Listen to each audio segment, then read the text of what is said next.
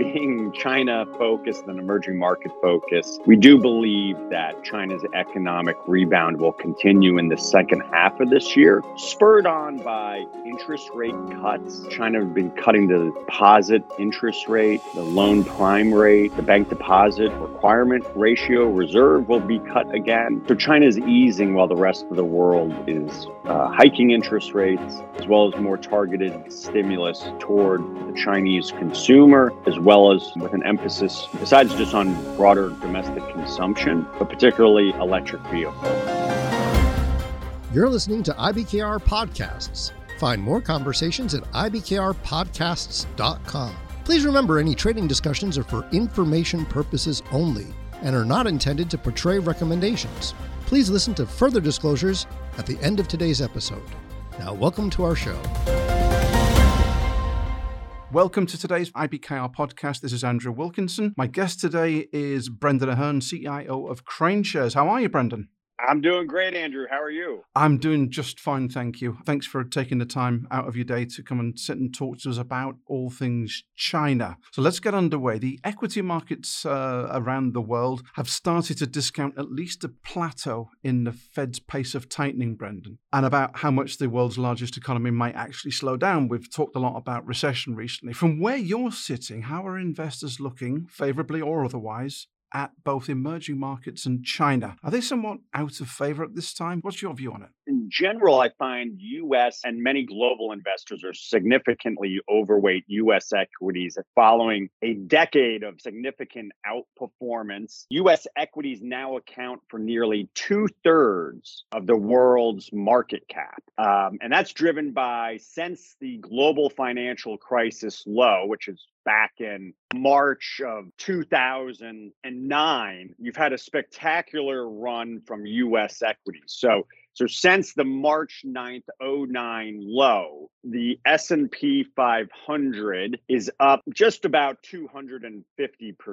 And that compares to MSCI emerging markets is up 209% and MSCI China only up 152%. And if you put yourselves in the shoe of an investor, you're getting your quarterly statement or you're a trustee of a pension plan or you sit on the board of an endowment or foundation or you're independent board member. That's 56 meetings or financial statements where you're asking yourself, why do we hold non US equities that are so out of favor? They're holding us back. You know, if we just own more US stocks. Here's the little rub we'd all agree the last decade plus has been driven by growth stocks. And if we looked at the sector composition of MSCI emerging markets and MSCI China, lo and behold, 50% of those two indices was two sectors financials, energy. So you have these two value sectors are a disproportionate percentage of the benchmark.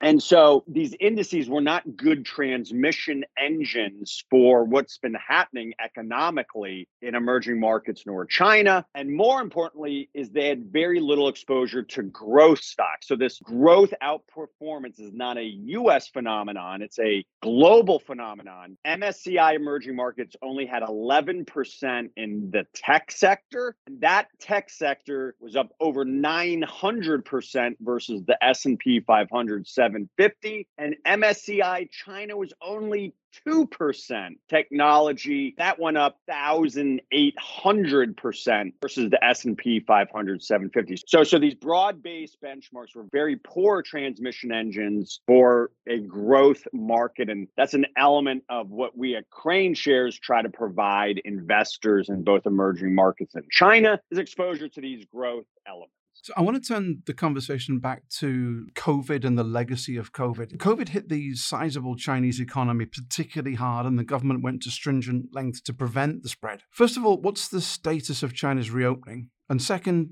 is the pace of China's economic reopening on track at this point? Two interesting things are happening is that COVID, the lockdowns really weighed on consumer confidence and consumer consumption in China, that you hoard cash, you don't spend it if you're potentially being locked in your apartment during a lockdown or quarantined if you test positive. At the same time, China's economy benefited from the free money many developed governments gave. So you give people free money, they buy Peloton bikes and iPhones and Xboxes, they buy meme stocks and Bitcoin, maybe. Now you're seeing a complete flip flop that now, as the global economy slows, demand from the world's factories slowing. At the same time, with the removal of zero COVID policy, you're seeing consumer consumption slowly pick up. Consumer confidence isn't like flicking a light switch. So you had this surge, and Chinese equities reflected that surge. You know, from October to the latter part of January, many Chinese stocks went up almost 100%. And then you had this pullback because it's happening incrementally that you know Q1 better than Q4, Q2 better than Q1. So we shouldn't expect this overnight success story. It'll come back online incrementally. How do you frame investor sentiment towards emerging markets in China these days? I mean, half jokingly, you couldn't give away the shares on the street corner. Uh, you have this infatuation with U.S. stocks, particularly technology. Current favorite is this AI, which the U.S. equity market is becoming increasingly narrow in terms of the breadth. And, and I just find from a lot of just client conversations, many of these folks have little to no exposure to non US equities. And they say, well, the next decade will look like the last decade. And, and my retort is always, well, what if it's like the decade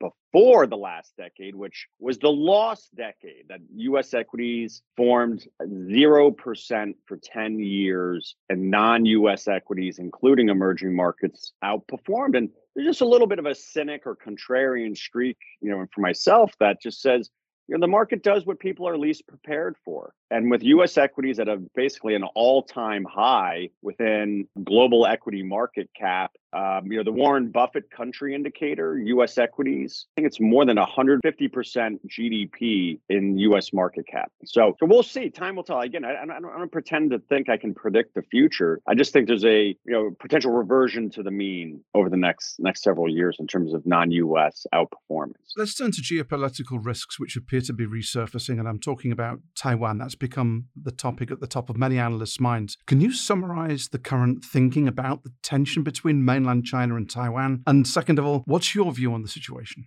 From our conversations with Henry Kissinger's over the years, as well as our general counsel was actually President Obama's ambassador to Singapore. We actually spent time with Lee Kuan Yew, the founding father of modern Singapore, and the proverbial consigliere to Chinese leaders is that China always plays the long game, that they want Taiwan to want to be part of China. At the same time, I think our brains are wired to come up with easy solutions. So you say Ukraine, Russia, Taiwan, China China. It's a much more complicated issue. I think ultimately China does play the long game, not just from you know the simple reality that China's economy, unlike Russia, is so geared to the West. The Chinese economy would collapse without exports to the United States, to Europe, to Japan, to broader Asia. Russia had nothing to lose, proverbially. China has everything to lose. And we've done some interesting work where most people say you know, China, you know, Taiwan's 90 miles from China, but in fact, part of Taiwan sits just three miles from mainland China. Kinmen County, if you use Google Maps, you'd be shocked. If China wanted to take that element of Taiwan, they could do it in a rowboat. And people live there. It shows that the Western media narrative, why would anyone live there?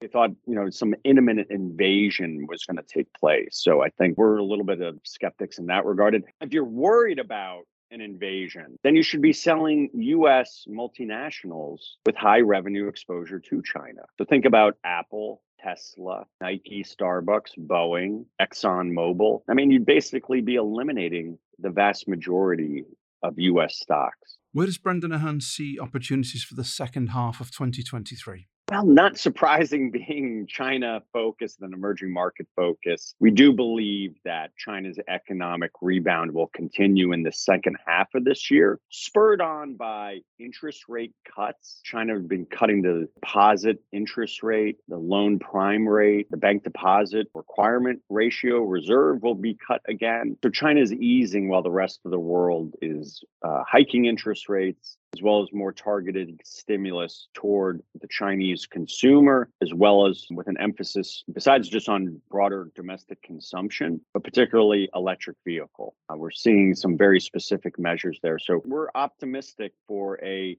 rosier or a better performance for Chinese stocks in the second half of this year than the first half. As well as we, believe the geopolitical narrative can improve. There's a lot of talk about Secretary of State Blinken visiting China. A member from the US Treasury Department just visited Hong Kong, the first senior official in Hong Kong in five years. Uh, so we think a potential thawing in the relationship could actually allow President Xi and President Biden to meet at the APEC summit in San Francisco later on this year. So a lot, a lot to watch, Andrew. My guest in this edition has been KraneShares CIO Brendan Ahern. Brendan, thank you very much for joining me today. My pleasure. Thank you, Andrew. And if you enjoyed this episode, please do remember to leave us a review wherever you download your podcasts from. And as ever, check out additional episodes at ibkrpodcast.com. Thanks for listening to Traders Insight Radio. As always, there's more content at tradersinsight.news. And if you're interested in learning more about interactive brokers, visit ibkr.com. We offer more trading education materials such as webinars at ibkrwebinars.com, market related courses at tradersacademy.online, and quant related articles at ibkrquant.com. The analysis in this material is provided for information only and is not and should not be construed as an offer to sell or the solicitation of an offer to buy any security. To the extent that this material discusses general market activity, industry or sector trends, or other broad based economic or political conditions, it should not be construed as research or investment advice. To the extent that it includes references to specific securities, commodities, currencies, or other instruments, those references do not constitute a recommendation by IBKR to buy, sell, or hold such investments. The material does not and is not intended to take into account the particular financial conditions, investment objectives, or requirements of individual customers. Before acting on this material, you should consider whether it is suitable for your particular circumstances and, if necessary, seek professional advice. Trading in digital assets, including cryptocurrencies, is especially risky and is only for individuals with a high risk tolerance and the financial ability to sustain losses. Eligibility to trade in digital asset products may vary based on jurisdiction.